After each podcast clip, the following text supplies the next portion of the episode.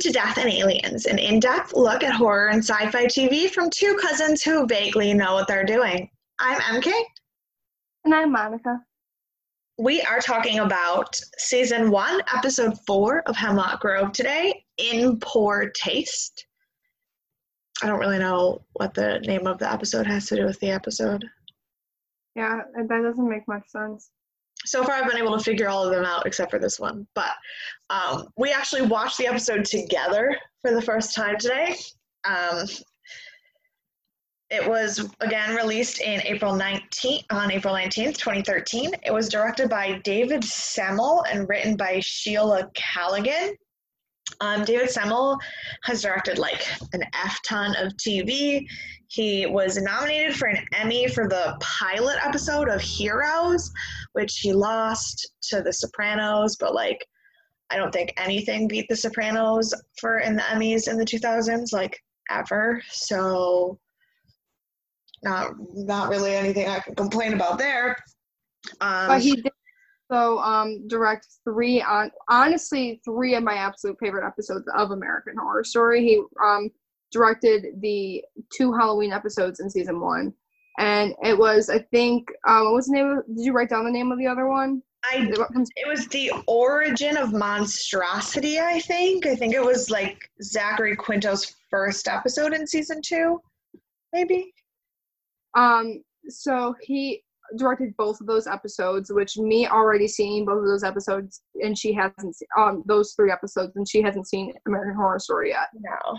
Put some really good like hope because his um his directing and when it came to um and how he portrayed um the Halloween episodes in season one um and how like that trope of how the spirits can only leave the ground that they are on only on that's probably the writing, not the directing. That, but but also the visual effects is also yeah. beautiful. yeah, but so he he did some work for Heroes. He obviously did those American Horror Story episodes she really likes. Um, he also directed a ton of stuff with um, uh, he directed a couple of episodes of Buffy and a couple episodes of Angel, and then he directed like half of a season of Dawson's Creek. So like, I'm into it. Mm-hmm. Um, and then the author, Sheila Callaghan, actually doesn't have a huge television um, felt like li- credit list. I don't know the words in English that I'm trying to say. Um, but she's a very well-known playwright. Like her list, like in the modern era of playwright, her list of plays that she has published are super super long. She's most famous for the play women women laughing alone with salad um, which came out in 2014 so after this episode but um, very good play. Um, most of her television credits before this show were from United States of Tara, which is not horror, but it's very, very good show about mental health awareness and stuff like that. And so, like, I trust her writing skills. Plus, like, female writers in horror. Am I right? Hell yes. Hell yes. Come on, boo boo. Come on. We have a gas appearance from the dog again today. We might get some water. He's laying down now. He just, you know, my bed's so high and he literally is like this big. It mm. takes him hmm. forever bed. But say hello, boo boo. Do you have one of those little ladders for him? No, he can jump it. It's just like he needs some encouragement. He needs some confidence boost. So I'm like, come on, boo boo. And he goes, okay. And he jumps. Okay. He's so, 11 years old, old as shit. So I give him props. Uh, so our Netflix uh, intro to the episode, on Netflix blurb says, Letha's interest in Peter takes a turn. Chasseur and Sworn's investigation hits a new low, while Roman and Peter stay one step ahead. Now, before we even turned on the episode, we had some questions. Because, first of all, Letha's interest in Peter taking a turn would give you the assumption that there was something to start with to then turn from, which there no. wasn't. They literally, the yeah. only time we seen Peter was when Peter was eavesdropping on Roman having sex with a girl in the bathroom. Yeah, That when, was- when he the when that awkward moment when he was like, "No, this is exactly what it looks like." That's literally the only time they've spoken to each other. So I don't know what turn they're taking. She's not giving him dirty looks in the hallway anymore. Maybe. And then the other thing I have a problem with is this idea that uh, Chasseur and Sworn's investigation hits a new low. Because that would imply that they ever got off of the bottom. And since so far their only investigation has been asking a teenager if he's a werewolf, I don't know where when they ever left low. Oh, well. That's why I, then I told you. I said that's probably why they met Nulo because like, wow, now we have even more shit that's not going to make absolutely any sense to any court system. So I was very torn before the episode started because I was like, okay, great writer and director, promising outlook, terrible episode plot. Yeah. But I actually really liked this episode. Yes. I was going to I, I this one was definitely better than episode three. 100%. There's Yeah. more interesting talk about. There's more development between characters that I think is something that should have been cemented, I feel like, in the last episode, but we Huh. were introduced to new characters out of fucking nowhere. Right. And while both of those characters played at least some point in this episode, I don't know that we needed a. I think that they should have been introduced. If like episode two had introduced Destiny and then episode three introduced Clementine, I would have been more okay with it. But like Yeah. having two giant characters introduced at once didn't leave a lot of room for story. But this Yeah. episode, I think, fixed that. So we start with Letha laying in the hammock outside Peter's Trailer. trailer, Just vibing. She's just sitting there, her hands up. listening to the train whistle, talking Looking about Um, Roman's house from Peter's talking backyard. about talking about I wonder if he can see us. I never thought to think about who lived in this house before. And Peter is topless and is reaching into like a weird pile of moldy fruit. And uh, I literally wrote, Well, this is a dream. Just don't know whose yet. Then Peter starts touching her leg and lifting up her skirt and talking about the wettest place in the world. And I got real uncomfortable. And then she woke up moaning on the school bus. that, mind you, Peter is on the school bus. yeah, and he's staring at her. He like looks at her with like, you okay? And then he goes like, but I know what you were thinking. But does he? Does he? I don't, I don't think he knows that knew that it was about him, but he's like, oh yeah, this girl just had a wet dream right now on a fucking school bus. yeah, but I don't think he knows it was about him. No, I don't think he knows it's about him. I'm just saying, like, he's like, I know like- what's up. Also, how could he possibly know it was about him? True. They've never spoken. They've Except for one. Literally, them in this episode to each other. In this episode, they get introduced. Yeah. Yeah. Okay, so that is everything that happens before the credits, which I appreciated that it was one scene, it was short, it was to the point, it was a dream, which has become a very common theme in this show of people finding things out or understanding things better through dreams.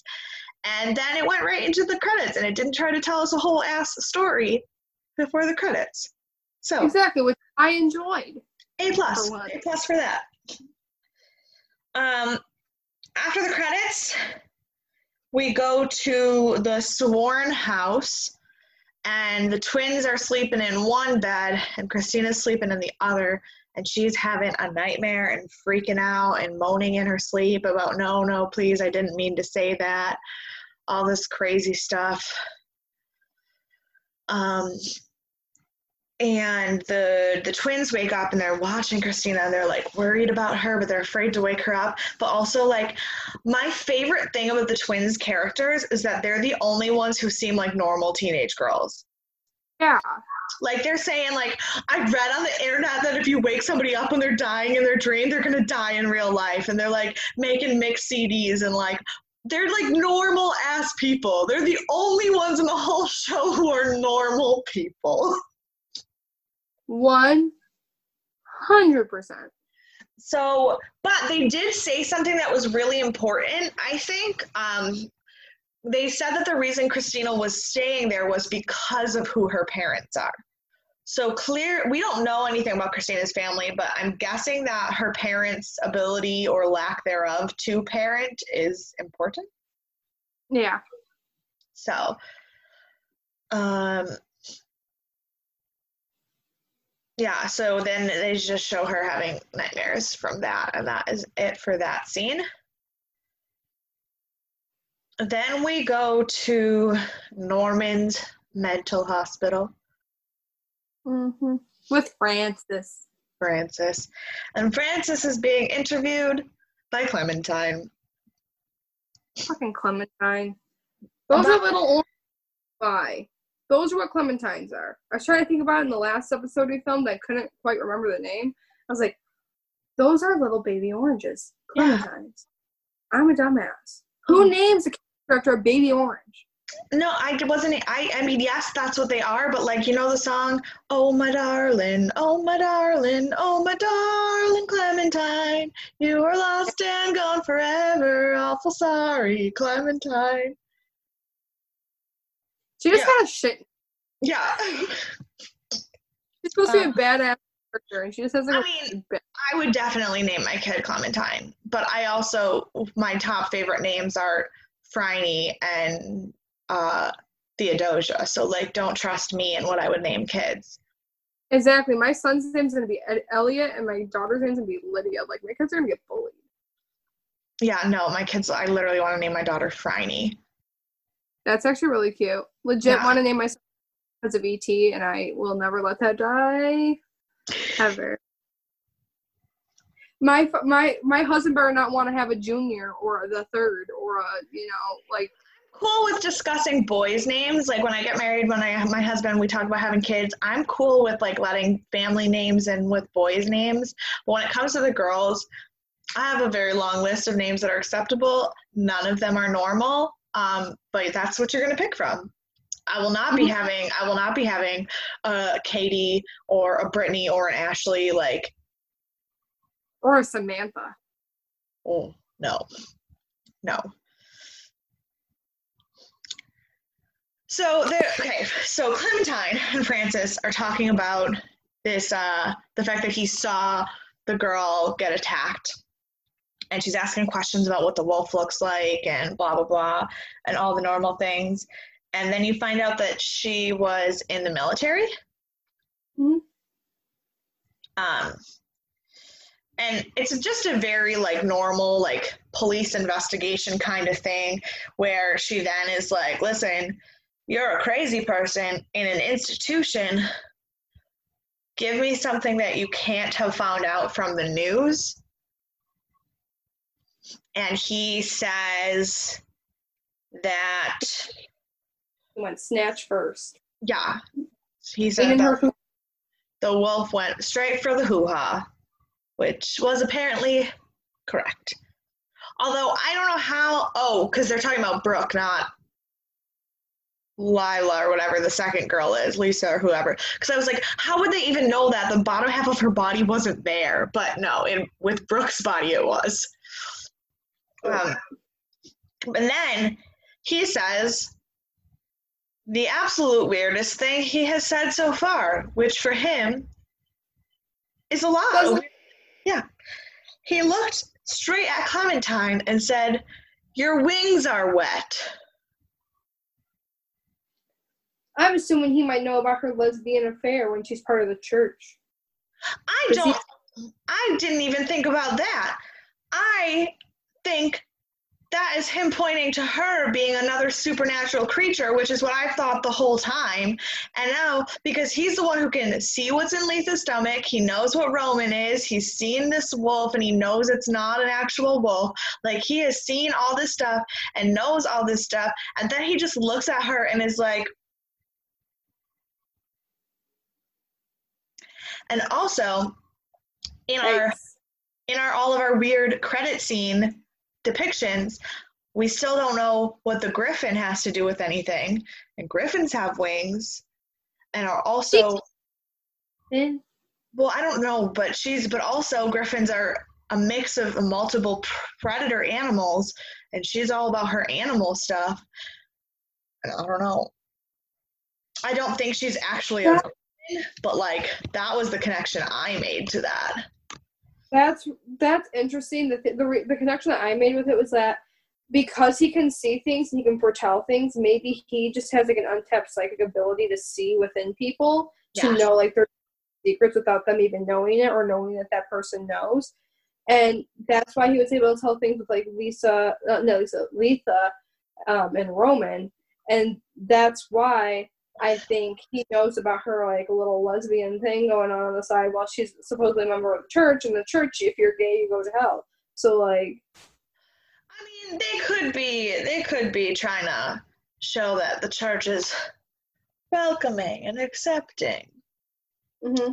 They could, but so then uh, Norman and Clementine go out into the hallway and she's like, should I believe anything he says? And Norman goes, Well, he has said other things that have been corroborated. So even though he's, get off your phone, girl.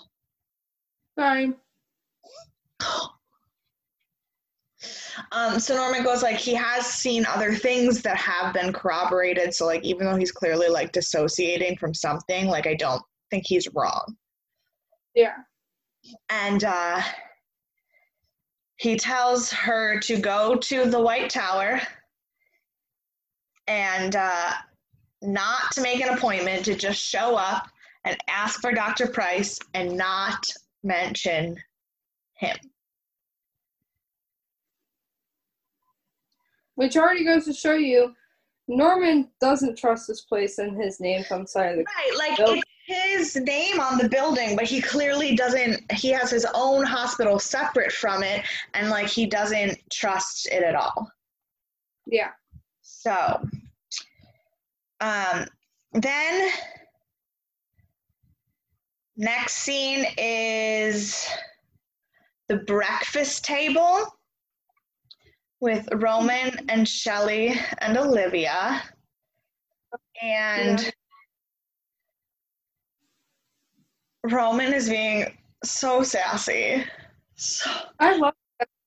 I love that scene. He's uh his mom is trying to find out why Peter was at the house in the last episode, and Roman is just like saying stuff. He's like, "Yeah, we're making a solar system diorama." Mercury and, and uh Uranus. And then Shelley laughs. Shelley laughs and his and the mom's like, stop encouraging him. He's horrible. And then she's like, I thought he was in your English class. And he's like, Yeah, that's what I said. but then he says my one of my 30 favorite lines. Because it's literally, literally what in the it's last discussion. What I said in the last episode. He literally goes, Have you ever made a threat so cryptic that you yourself didn't understand?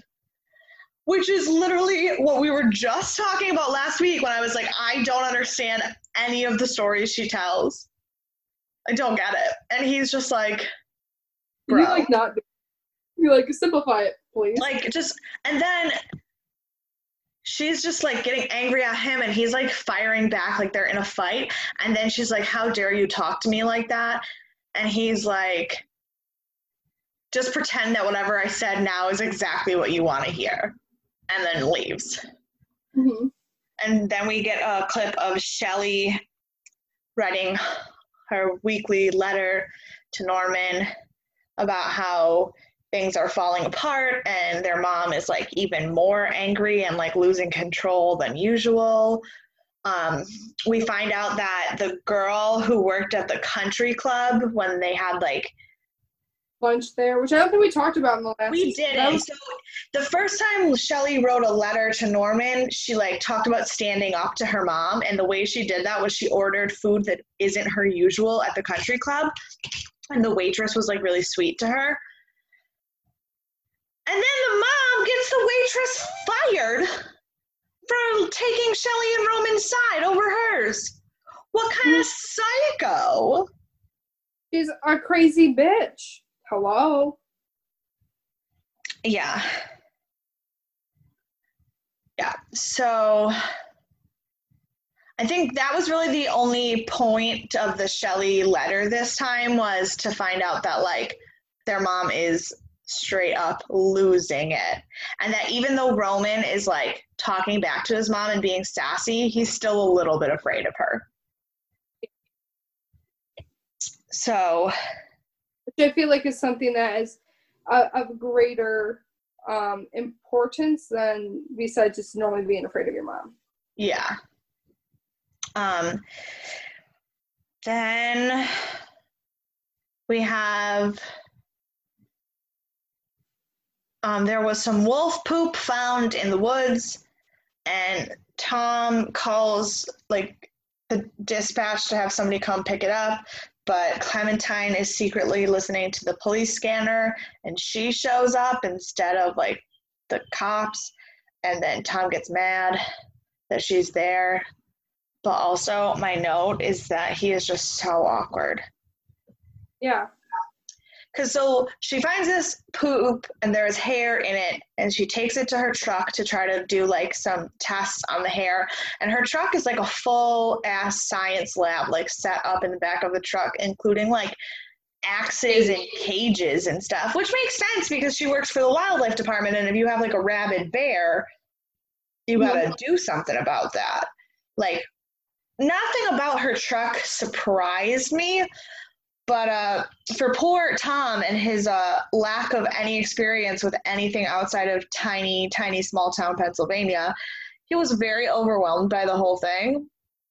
Mhm. And he was like rambling about, like, oh, well, we have like a, a lab in Pittsburgh that we send our stuff to. It's pretty cool. It was like, like- it was so It's like he had an awkward crush on her and didn't know how to have a conversation with It her. so, yeah, it was so weird. Um, next scene is back at the Godfrey house, and Olivia is looking at her little vial from that first episode, and it is almost empty. And so she decides not to put it in her eyes, but then she's hearing stuff and like voices in the room. So she does put it in her eyes, and then it's like empty. hmm And then she goes and is like, Duh. it's like a erotic scene. Like she's just kind of chilling there. She's putting some shit on her lips, yeah, And was she's weird. and then she goes like this. After she puts it in, and then she's like doing like some weird shit like this. Yeah, Which was, makes you kind of trip when you drop this shit. right. Like she seemed like a, a super like a drug addict in that scene. And then they show her at the general store, like stalking Lynda. Mhm. And Lynda, Which- um, um, shoplifts a little nail, po- a purple nail polish into her bag. yeah, so and- she's Her, and then Lynda ends up going up to Olivia because Olivia's looking at the magazine racks and she's saying some stuff about how the magazines are influencing like girls to be skinny and try and please men. And then, like, then there's like a little bit of an awkward silence. Then she goes like, "If you want some, if you want it, you can just ask for it." Yeah, she's like the only. She's like we're the only things holding ourselves back. How hard is it to ask for what you want? To which Olivia goes, that whatever shade of purple it was isn't even your color, and storms out of the store. And I literally wrote, well, Lynda knows Olivia needs the vial, but Olivia is a bitch. So then we go to school, and it's the end of the school day, and Roman is driving Peter and Shelley. He's driving. He's driving. He's driving Shelley home because his mom told him he had to, and he's driving Peter home because he always drives Peter home because they're BFFs. And then he runs into Letha and he's like, "What are you doing? Like, where are you going?" She's like, "I'm getting on the bus," and he's like, "Godfrey's don't ride the bus." All right. Sorry for the uh, technical difficulty. Difficult. We were discussing our uh, ragtag bunch of misfits. That's where we were. Um, so, first of all, they're just like Letha and Roman are walking over to the car, and Peter's like juggling and talking in a British accent and making Shelley laugh, and they literally just like look like a bunch of circus clowns, like all four of them. It's just a hot mess. Even Roman calls them a circus. Yeah. And so they then they all get in the car and uh Roman is fishing for some information. He's trying to get Letha to talk to her dad to find out some more info on Francis because they think that he might know some stuff that will help them. And she's like, Why are you guys asking all these questions? and uh Peter just goes, Yeah, we're gonna we're hunting for the demon dog. And she was like, Are you guys crazy? And we're like they're like, Yeah, so what? referring to it as a him, and she's like, "Uh, guys, like it's an it. What, what the hell are you legit talking about?" Because at this point, she has zero clue of anything. She doesn't know anything. And so I'm like, Shelley's just laughing in the backseat. Shelley is cracking me up. But uh Peter's just she's like, like, he's sitting like this in the back. because she's too big for the car. And then um so Peter's like, yeah, like we're gonna hunt down this uh this this dude. We think the demon dog's really a person who's also a werewolf and we're just gonna find him. And uh, she's like, What are you gonna do if you find it? And they were like, we're gonna do something like Roman. Roman had the line in that scene. He's like, "What anyone else would do, sweetie? Take him to the pound." Yes. And then she was like, Can I ask you why? And Peter just goes, Nope. like, don't just do what we ask. so we get so then they, they get to Peter's house to drop him off, and Roman gets out of the car after Peter, and he's like, Why would you tell her that?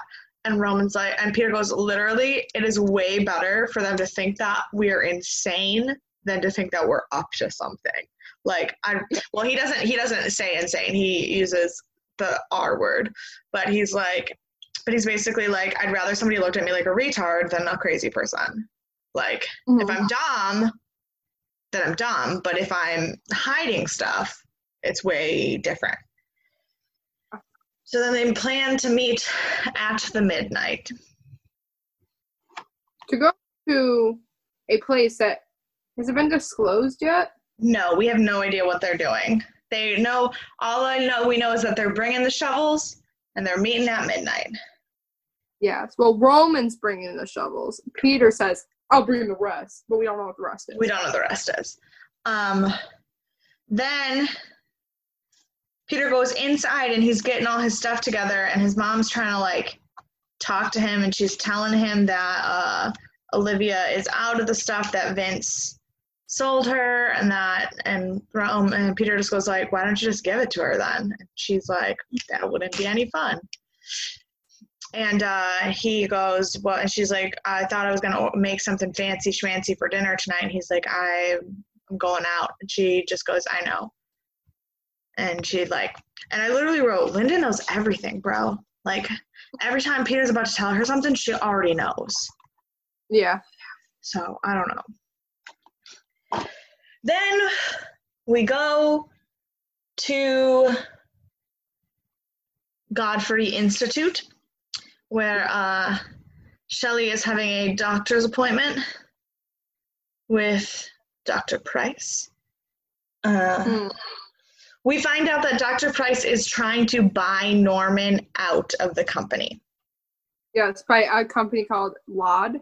Lad, Lod, yeah, something. And he, he, they're trying to buy Norman out of the company. And um, he's doing a checkup with Shelley.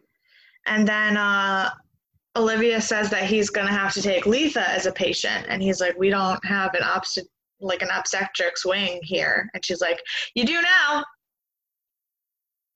And then he kind of looks a little peeved. And she starts like shaking and hearing stuff again. And she is straight losing it. Losing it. She's hearing voices. Okay.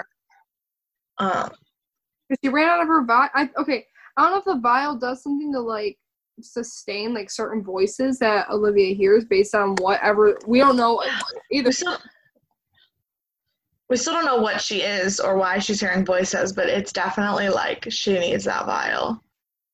Mhm. So And and Lynda knows that. Also, I have to move my dog because he's being stubborn. um so then Olivia leaves and Dr. Pryce is still just like talking to Shelley and he calls her glowworm. Which it- okay, I hate I hate Johann Pryce with every fiber of my being, but I- that scene. I don't. My note really says, is Dr. Pryce really the bad guy? Because, like, at this point, we don't actually know who we can trust. The only people who seem to have it, the only person who seems to have an issue with Dr. Pryce is Norman, and we don't know what caused their issue. We don't really know why we can't trust Dr. Pryce, but, like, he calls Shelley glowworm and he's super sweet to her and he shows her the synthetic plant that he's building and like basically tells her that he's trying to get her new hands. hmm Which is weird. Which is weird because I don't know if it's just lack of attention to detail on the um the art department scene when it comes to the makeup, but it looks like she has normal human hands from the parts Yeah. that peek out, Yeah. which I noticed. But we but the thing is she might have normal like her fingertips you can see, but her hands from the tip of her finger to the rest to, to here are totally bandaged up. So like there could be something wrong with her wrist, there could be something wrong with the palms of her hands. We don't know why she only uses that stick to type. Like her fingers don't move apart from each other. So there's clearly something wrong with her hands. Yeah. So, um, yeah. So I am, am currently undecided on Dr. Pryce. I feel like he has good. He's good with certain characters, but I still feel like he's just as much of a snake as Olivia is, but for a different reason. Yeah. See, i i don't, I don't. I'm very, I'm torn. Might blow, it, might blow it out of the water. I mean, just be like, "Hey, guess what? Haha, I was right." Next scene is Clementine and Tom at the bar, and she's trying to get him drunk because she wants to dig up the dead girl's body and get a hair sample. Talk about going to extreme lengths, and they're doing it on the DL. They're not getting like a Right, like- court order. She's like, we, she's like, the court order and the parental like permission won't come fast enough, so we just have to do it. So she's literally getting him drunk so that he'll break the law. But she's also like talking about all this weird stuff. She's like talking about the history of all the different like cultures and what they do with dead bodies, and like is getting super weird. Yeah, And then, and she's like, like, like like how like certain cultures like use herbs, some preserve them with like embalming fluid, like to, and they're like, she's like, but personally for me, it's all about the send off or whatever she said. Well, she says something. No, but she says something about how in Western Western culture, it's all about the send off and the big party and the funeral and everything. And then this is the part that was real weird. Tom is like, because he's awkward and confused, was like, "Well, you only go once," and she's like, "Really?" That's a conversation for a different day. So clearly, she doesn't believe that when you're dead, you stay dead, which is super weird.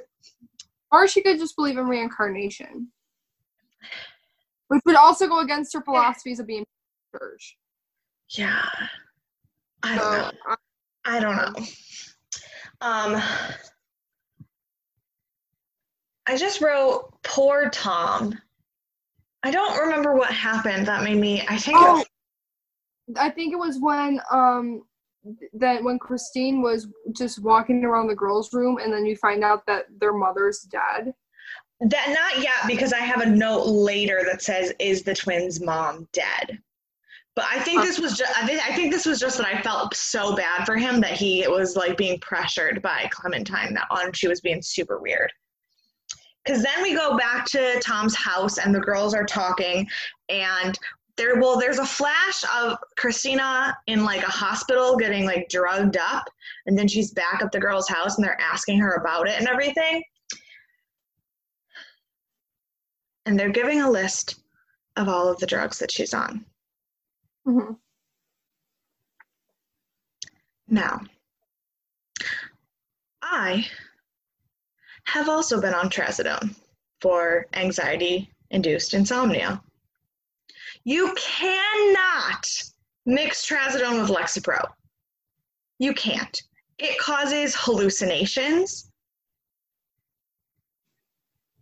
Like Unless- trazodone, trazodone is such an intense anxiety medication that its drug interaction list is like ridiculous. And like when the reason I'm not on it anymore is because it, it interacted with a different drug I was taking to the point where if when I took it to fall asleep, I would sleep for 12 hours and not be able to wake myself up. So like Ooh, trazodone is not something that you mess with. And she listed starts listing the drugs, and I literally just was like, no, no, no. And I don't know. This is one of those things where I don't know if people just like looked up like go like searched what kind of drugs you would take for insomnia and anxiety and just put a bunch of them in there without actually researching medication. But like because that happens a lot in tv shows where people are on mental health medication that there's no way they could be on that combination of drugs and actually like be functioning. But it's just like oh she's crazy. Let's give her all the meds and so I don't know if she's going to have hallucinations and that's going to be part of the plot, or if these dumbasses just were like, what are the three strongest anxiety meds you could be on and put them there. I'm gonna go with the latter. And that makes me so mad because, first of all, she's 15. She shouldn't be on trazodone at all. Second of all, you cannot mix trazodone with Lexapro without causing serious issues with like hallucination and like nightmares. Which is Which is- why which is why she needs drugs in the first place. So I had some issues with that. But they did make a banging um a play a banging mix t- um CD called what was it Slutty Summer or whatever. Yeah, something about Slutty Summer, and I had a cute picture of them from the dance and everything. And they were trying. The thing is, her friends, like I said, they're the only normal people on the show, and they like they come off a little creepy sometimes. But I just think that they're genuinely like fifteen-year-old No. girls who are not really sure how to handle all of this weird stuff that is happening. And um, and also their mom's dead, and their dad's a sheriff who doesn't have a lot of time to give them like attention. So like I get that they're not going to be the most well-adjusted people, but like they seem like they actually care. And they seem kind of freaked out when uh When when Christina tells them the whole story about how she thought someone was filming her and it was a joke, so she kissed the dead body. and also can I just add how she like it goes in depth as to why she thought the body was fake, which like fine, whatever. But like I had stated in last week's episode, Yeah. That she is a writer and she is so tentative about every little detail in anything for her to not see the maggots bombards my mind. I don't know why she would think that some twisted asshole would play a prank and waiting for a little girl to stumble upon it. Right. Like who who would do that? that's a stretch. I don't trust christina. I'm sorry. I she gives me off a weird vibe. I don't trust her character. I think her character's gonna be one of those characters that's gonna be one freaked up mama jama Yeah. as Cree Breton, so So love my my next note. So after that scene where they're all trying to calm down and deal with all her medication, uh, we have two groups of people going to the same place to do the same thing but unaware of each other. Yes, we And I do. wrote, "Cool. So everyone in this town is a grave robber." Um, and then Peter is waiting at the cemetery for Roman to get there, and I found this to be one of the funniest scenes in the whole episode. mind you, mind you, can I add that in episode two of our show and in their show, the movie that's quoted was on the TV, Yeah. and I said, exact same line. Yeah, no, I literally, I literally said that to you in the podcast, and then he said it in the episode. But before we even get to him quoting Night of the Living Dead, he gets there and he's dressed in all black and like a hoodie and stuff. And Peter goes, "What did you uh?" Did you dress the part of a grave robber? And he goes, No, I dressed like you. and then they start quoting Night of the Living. And then he starts pretending to be the guy in Night of the Living Dead. Are they? They're coming for you, Barbara. And Peter goes, my second favorite, or my other favorite line in this episode, is there like a summer school for serial killers? they have such a good back and forth. I love Obsessed. the dialogue. Like the dialogue between the two of them is so funny. It's like one of the best parts of the show is just their dialogue. Yes, like especially just with one another, not on other like standalone scenes, because the standalone scenes are honestly a lot more heavier than their together yeah. scenes. At least it's funny but, because it's funny because what they're trying to do and deal with is probably like the heaviest thing in the show right now, but their interaction is so comical. Yeah. Uh, then, oh, and then we see Tom scrolling through his phone at the pictures of his daughters, and then Christina walking around the room while the girls are asleep. And that's when I realized that the twins' mom really is dead. Um, then we go back to the graveyard where Peter and Roman are digging up the body and they're at talking about funerals. And so they get there, they and they uh while they're digging, Roman is talking about his dad's funeral. And it broke my heart a little bit because he said that he was when he heard, he heard the gunshot and he walked downstairs and when he saw his dad dead on the floor his first thought was how much trouble he was going to be in, like his dad would be in because of how what a mess he made. Like his mom is that psycho that at four years old when you see your dad's dead body the first thing you're worried about is the blood on the carpet making your mom angry. Hey, that like that i feel like goes to show like how much in control olivia is over roman and like from the literal jump. Yeah.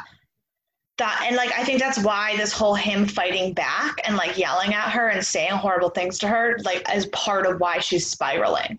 Because she's never had to deal with him not being hers. And that's why i feel like she doesn't like peter being around Roman because I think her he knows she knows once he has a legit friend outside of the family, she might lose him for good. Right. And she also never she already she knows what Peter is and she doesn't trust mm-hmm. him. So then they get down into the coffin and at first that it was really funny because they opened the bottom half of the coffin and then got confused because the body wasn't in there. But fun fact, she didn't have a lower half of her body so there was nothing in the lower half of the coffin. And this next part, I loved it, of course. Mary Kate, I, I saw her reaction. She legit went, nope, and nope. looked away. So basically, what happens is Peter looks at Roman and, like, he's like, Roman's like hesitant to give him the, give him the jar, and he's Peter goes, "What do you want to do it?" And he's like, "Nope, no. that's your area yeah. So then he gets the jar. Now went Peter the jar. And the and knife. So the knife. And then Peter cuts well, here open. before he cuts her open, he said he touches the dead body's forehead and says a Romani prayer and like blesses her body and apologizes and says she didn't deserve to go through this. Mm-hmm. And which shows a lot of humanity in Peter's part, which I which more confirms the fact that I don't think it's Peter except for I well I already know, I already know it's not Peter. I don't think he would be putting this much effort into finding who it was if it could have turned out to be him. But I will explain why what was striking to me about the prayer in a minute because it doesn't come up yet. But so now he's cutting her open, and uh, and it first of all, I loved how they did the coloration of her fluids in her body because they wouldn't be like fresh. They wouldn't blood. be fresh blood. It was so gross. it was like a brownish, greenish, deep red type of color like coming like out. already starting to like rot. and Ugh. The, the only thing that didn't end up matching that, which I think is the organs, because the organs would have been decomposing at this point, and the organs looked like they were ripped out of a fresh human being. Yeah, the intestines were really, really white, which, based on where the maggots were when they first found her, her intestines wouldn't be that clean. Oh, her intestines wouldn't be that clean, and they would not, and the blood around it would not be red blood. It would have been the dark sludge that came out of her when they first got her open. Yeah. It would the most disgusting thing to have ever happened. But and also, that was- my question is why, of all of the things, if you, because I'm guessing, like, they were talking about him needing to take this to Destiny and that she was going to do whatever she could. And I guess they're going to do some kind of weird magic, shit. whatever. But why the intestines? Like, why don't. I- Like, why not take the heart type of Well, thing? Why not take the heart? Why not take like a finger or something? Like, why does it? I don't know what I don't know, and I maybe they're gonna answer that. I hope they do. But like, that was my question of of all of the things you could have taken from this body, why did it have to be the intestines?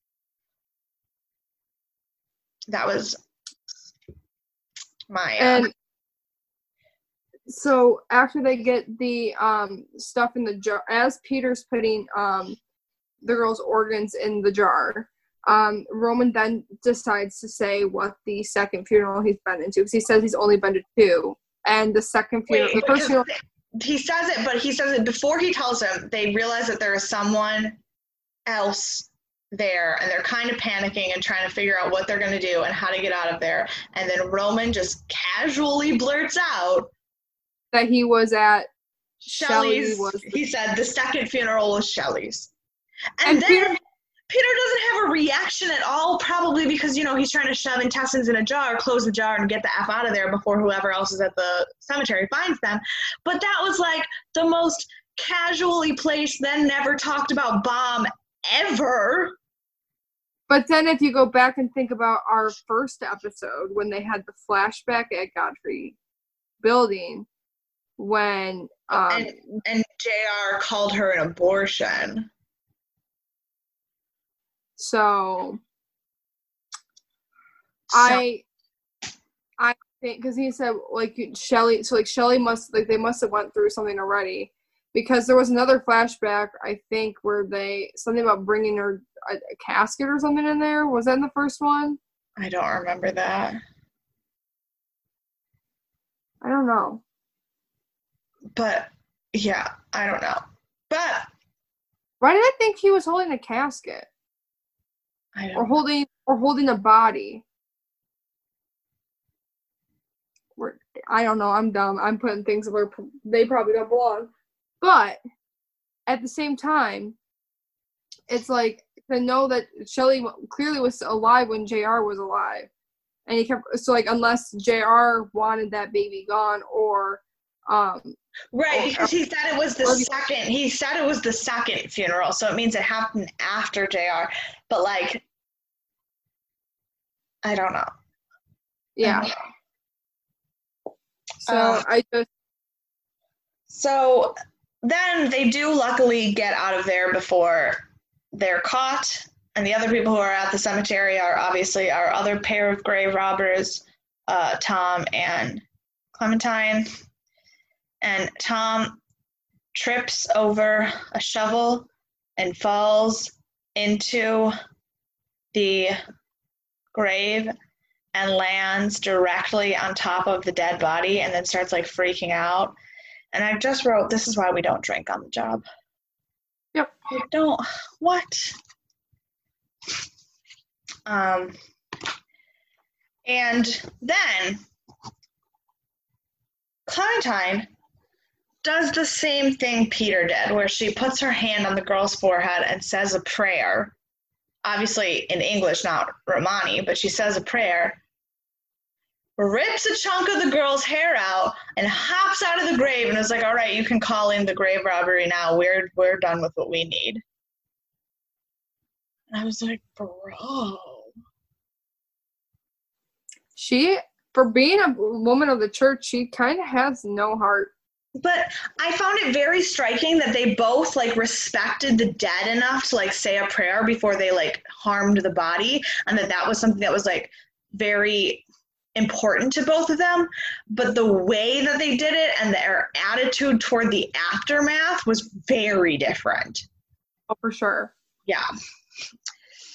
Um, Also, um, you can cut this out, but um, I think I know why I thought it was a casket because I was on one of those stupid fucking fan pages getting the blurb for one of my notes for I think it was like last week or something, Oh, and I okay. saw another flashback scene with them carrying a casket. So it could be a spoiler or something, or it could be from that scene. I don't know. So like, I you don't. want I don't. I think it's a spoiler because I don't know. I don't remember that happening. Because I wasn't because it looked the same way as it did in that, and it said it was Shelley. It was Shelley. Like that's what the thing said, and I was like, oh fuck, like what? Yeah. So- don't. I don't know. It that's probably what happened. So Well, it's okay because I already, I in terms of spoilers, because my friend won't shut up when I tell him to not shut up to not talk to me. I um, do in fact know who the angel is, but I won't say anything. I have have a suspicion as to who it is. But I am not saying anything at all. I'm not spoiling it. I think I know who it is, but I I don't want to be disappointed because if I'm right, I'm gonna fucking kill myself. Okay. So then we have a scene of Francis. No, not of Francis. Of Shelley texting Norman about how she was worried that Christina didn't come to school and she's worried about what she's like been going through. Mm. And then, and she told Christina to contact Norman if she needed like anyone to talk to about it. And then she sends him like her spiritual quote that has been helping her deal with everything. And the end of the spiritual quote was, Tonight I have seen the dragon. Which is Same thing. which is that's why I said Francis, because the same thing Francis was muttering. Same thing. Also, I put my curtains up so now people can't look at my bedroom window at night. Nice. Just nice. thought. And I was like, bro. So then that scene ends. Well, This- Norman, I- Norman is clearly quote- freaked out. Yeah, and like this quote is something that is going to hold significance. I feel like in the rest of the series, Oh, for sure. and the this the fact that knowing like the fact I think this is kind of putting um uh Norman's like suspicion of him like being right or wrong like back and forth as like holy crap he might know what he's talking about because someone who's completely unrelated to him has just said the exact same thing as he like word for word what he said. yeah. I don't think Norman has ever been questioning Francis. It's more of the fact that he doesn't necessarily want Francis to be right because he doesn't want to have to deal with it. That too. Because how are you gonna deal with, you know, like a demon dog? also you're you're they had at one point in one of the Francis scenes, and I don't remember which one because I didn't write it down. They showed a flashback to the moment where he was on the road, and Oh, it was in the beginning. it was in the beginning. Okay, but in that flashback, when he was saying, "I don't want to see that. Don't let me see that," he was looking at Letha's stomach. I realize now, like, no, knowing that he, after what we learned last episode, I realized that I don't want to see that was about her, not about Roman. Yeah. Yeah. Um, then we have a quick scene at Tom's house. He goes to check in on his daughters, and Christina's like wandering around the house because she can't sleep. And they have a little conversation where she's like, It's okay that bad stuff happens to me because, like, I want to have a life that's felt. All the things that, like, all the bad things that happen to me will just give me fuel to be a better author. And he was like, Sometimes when I talk to you, I don't know which one of us is the adult. Yeah. I don't have. Next scene, please. Um, next scene is Peter laying on his couch thinking about his grandpa Nikolai's funeral. And uh, he had said earlier when they were talking about different funeral, like while they were digging up the body, Roman had asked him like what funeral traditions are like for his family, and he said that they have to cut the head off because bad things happen to his people if you leave the head on. And Also, Roman said, me- "What kind of bad things?" And he was like, "The worst kind." this is my theory then. He has to have a, some form of wolf gene passed down from his mom's side then. And it might just only be dominant in males. But we still don't even know anything about his family. Like I'm still Is so. Was Nikolai Because his for- I don't thi- I grandpa? But she always talks about your grandpa Nikolai would be proud of you, and it seems like it's her dad, but we still don't actually know that. True. I I feel like his dad's not in the picture for a reason, and because his lineage comes from his mother. Maybe. But so they show a flashback to Nikolai's funeral where Peter has to be the one to do the honors of cutting his grandpa's head off. And they hang him upside down by his feet and they pull out this A sword. magnificent sword. I really wrote, I literally wrote that sword though. It but the reason I think that this sword is not only important because it's a beautiful sword, it is very and these are because I'm a crazy nerd and I notice these things. The jewels and uh, engravings on the top on the hilt of the sword are very very reminiscent of medieval art. And this whole order of the dragon and the crusades and everything i think it, it is definitely connected. And um, the fact that um, when it comes to the effects in this scene, when Peter goes to cut off his head, I will say it's a really good effect. It looks legit. It looks like a real person, the cut and everything. yeah Then they had to CGI the blood in the head, which I can understand them having to CGI a head, like kind of because like you want to look you do you can't just have somebody take their head off and put it on the ground But then they had to like put like the CGI blood. Like they could have gotten like a dummy or like a green screen type of thing. Like there are ways you could work around it. I just wasn't happy at the close up of the head afterwards. I think what probably happened was instead of doing something like you could have made ideally prosthetic actual model of the actor's face with blood capsules in the neck that pour out. Mm-hmm. That's ideal. Best way to make it look real. What they probably did was had a generic head model, CGI'd the actor's face and the blood onto it, and so it just looked off. yeah, like it just it felt like it came out of the scene a little bit too much for it to be. Not, like obviously it's realistic, obviously in the storyline, but for it to be a believable, you know, head because the, the the effects in the show have been pretty on pretty gory, uh, very practical too. There hasn't been a lot of CGI incorporated, which I enjoy that a And, and even the CGI that they have had to use, like things for like the wolf transformation, were very well done. very well done. But, I like, think this was just like a little bit of a mess. all of like all of the organs, all of the dead bodies so far have seemed very practical effect, and so for them to have and for them to have this actual scene of them chopping the head off feel like Mhm. a practical effect, to then not have the head on the ground to be a practical effect just felt weird. a little. They they sold you a little short. Uh, Yeah. That I don't want to say that satisfying moment, but like watching like a scene like that and for it to be executed so well, just to like see this head that and like no, not like any offense to the artist, like you did an amazing job, you do great work. But it's just like when you get a build up and you see like an awesome execution of that scene, it's like you see a shitty CGI head on the ground, you're like, oh.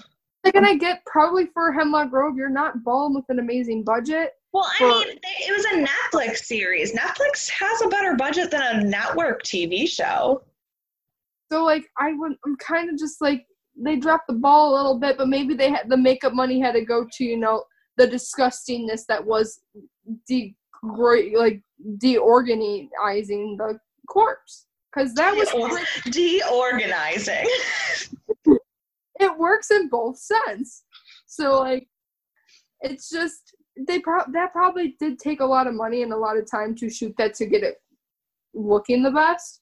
So I could see if They also they also had a lot, mm, but they had a lot of CG in this episode more than usual. Like they had they had a way way more scenes in this episode where they showed Shelley's cheeks glow when people touched her and stuff.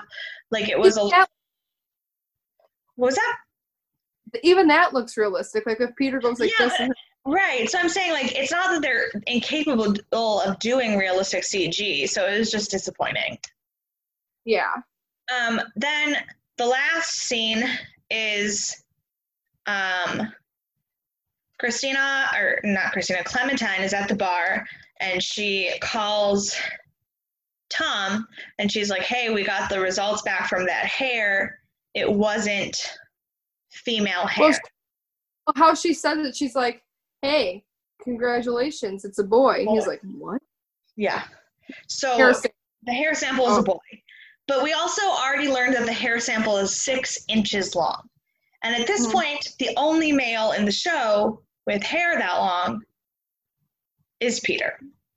So before they show her looking at pictures of Peter, but before they even show her, when she says it's a boy, you automatically know she believes that the hair in the wolf poo was Peter's hair. Hmm.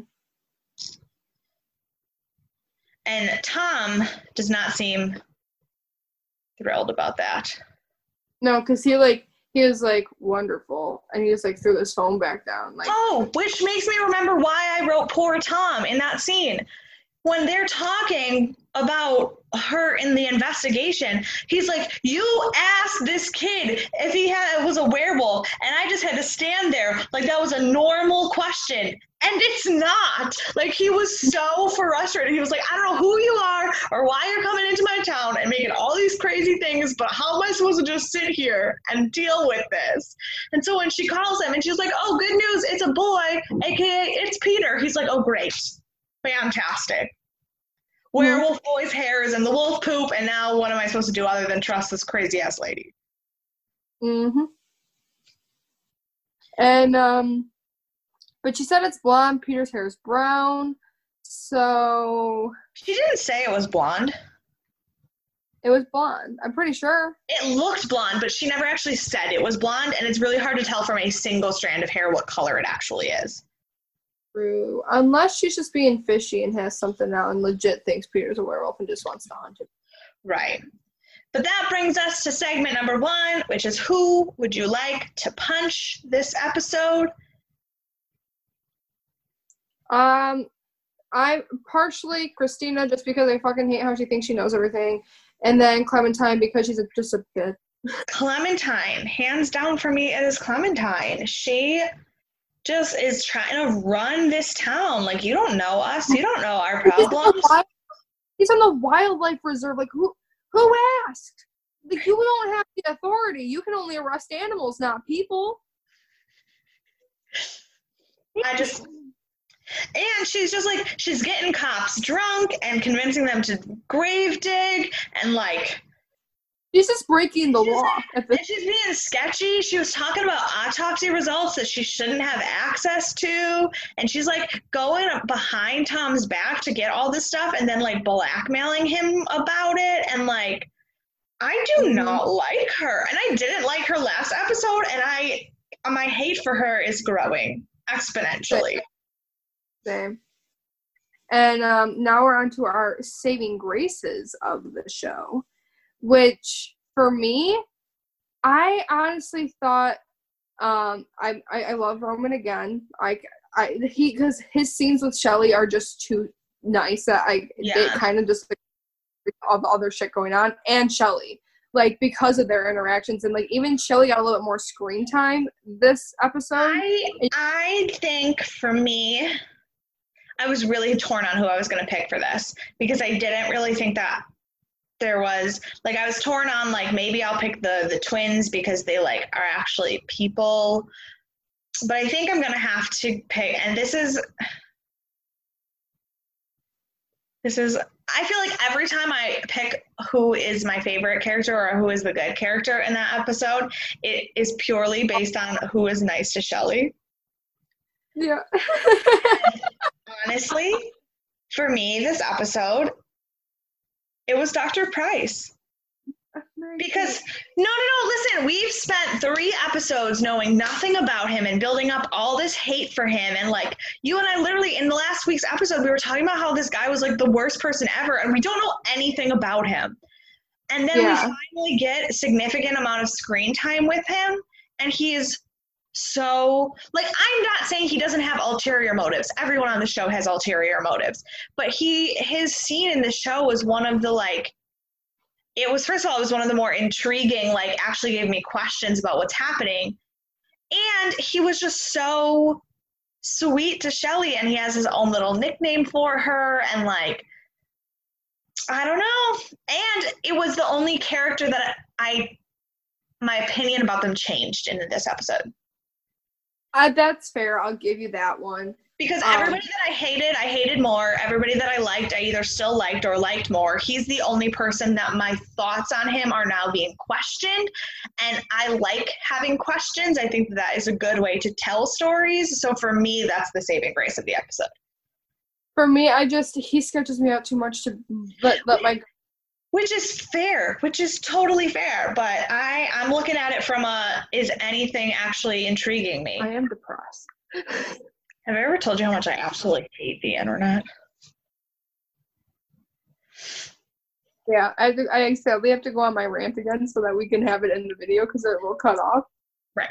Um, but my thing is, is like with Peter, I absolutely loved how not Peter, Roman, how he well and Peter, but more so Roman because I'm also a huge um.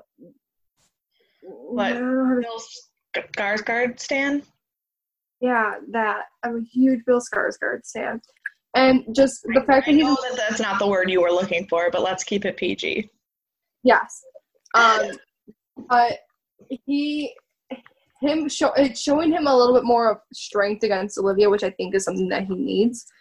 Um, because of the fact that like he has such, I feel like he's gonna have such a like torn back and forth like later on in the series, and I think Olivia is going to be that thing that drives him back and forth. So I hope that he keeps pushing away from her and like kind of telling her where to stick it because honestly at this point Olivia needs to freaking stick it because Yeah. the treated Roman and even Shelley in some some cases, not all cases, but like especially like when she went to the restaurant, she wouldn't let her order for herself, and like Roman sticking up for her. It shows that Roman's not backing down against Olivia, which says a lot, and Yeah. it shows side to Shelley, which he doesn't show with anyone else because he he mm-hmm. can't. Yeah. And I love seeing that those scenes make me happy when when they're in there. I hope we get more of those scenes in the show because they make my heart happy with all like the really messed up stuff that keeps like happening throughout the whole series, the whole Yeah. season. Yeah, I get that. But yeah, no, but like I, I was saying, for me, it's it's less about people that I like and more about people that are making me ask questions. So, that, that's a good for for you, like because Yeah. honestly, my opinion on Dr. Pryce would have changed it. That probably would have been my saving grace too. But I just but for he's you, still- you didn't see it from the same lens that I saw it. You just are still on. You're still concerned about him, which is totally fair. We, uh, I mean, listen, I was a hundred percent sure at the end of the first episode that Peter killed Brooke. Like, uh, I was like, I was like, he's my favorite character, and I love him, and I don't want it to be him, but I'm a hundred percent sure it was. And now it turns out I was a hundred percent wrong. So like. Mhm. Maybe I'm wrong about Dr. Pryce too, or maybe this time it's your turn to be wrong. Like, who knows? but um, still, nonetheless, I still think everyone who did a, a job, who worked on this episode, did a very good job um, executing it. The director did a really good job Yeah. um, with and the writer. Even like though there were some weird parts kind of put in there, I still think that um, she did a good job telling the story for how too. that it was. And especially because this is the first episode where the main writer for the teleplay is not Brian McGreevy. So for being the first person to write the episode outside of the author, so like having to take the book and adapt it without the author helping you, I think she did A very good very good job. Yeah.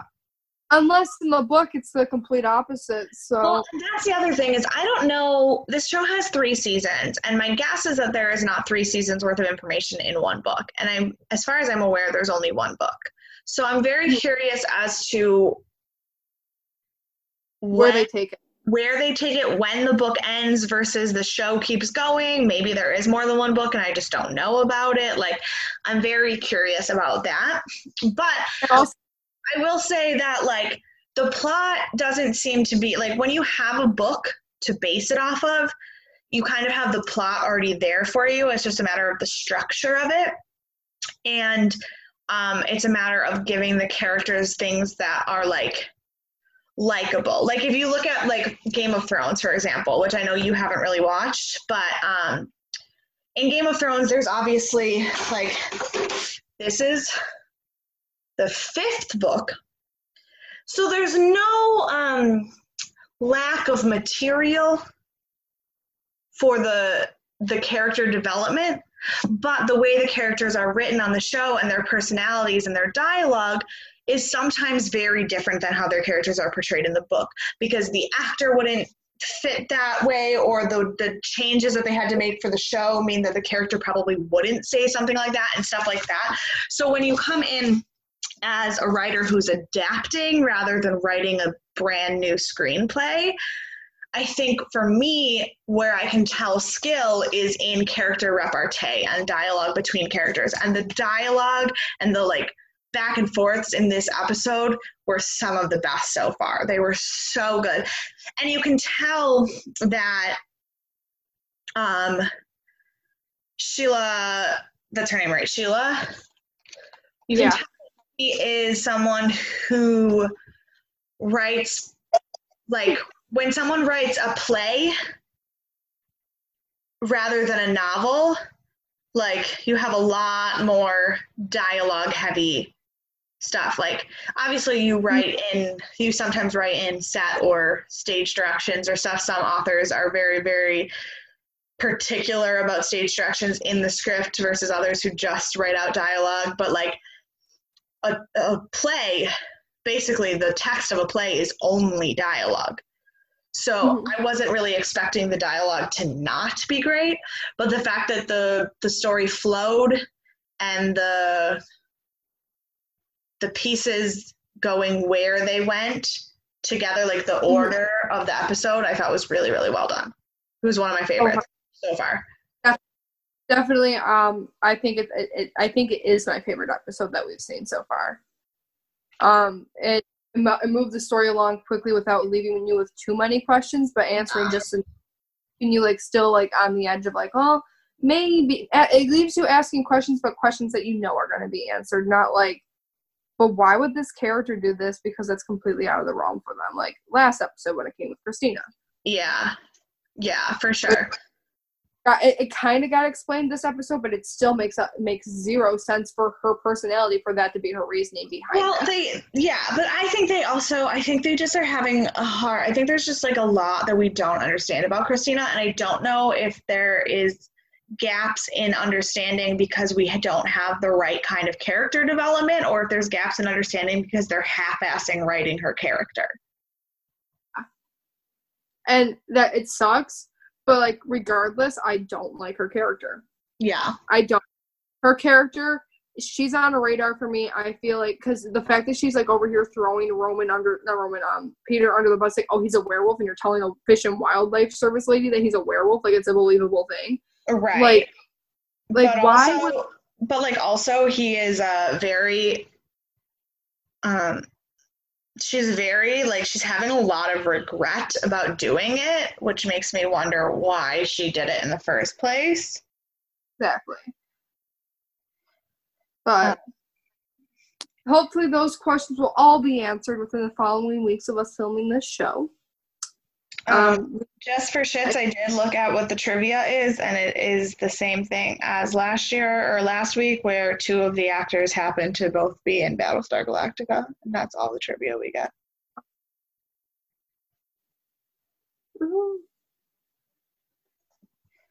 love that.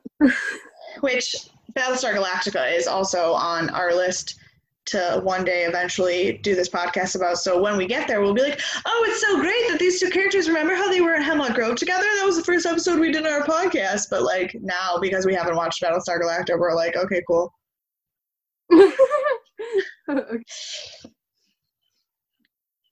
Alrighty. All right. Well,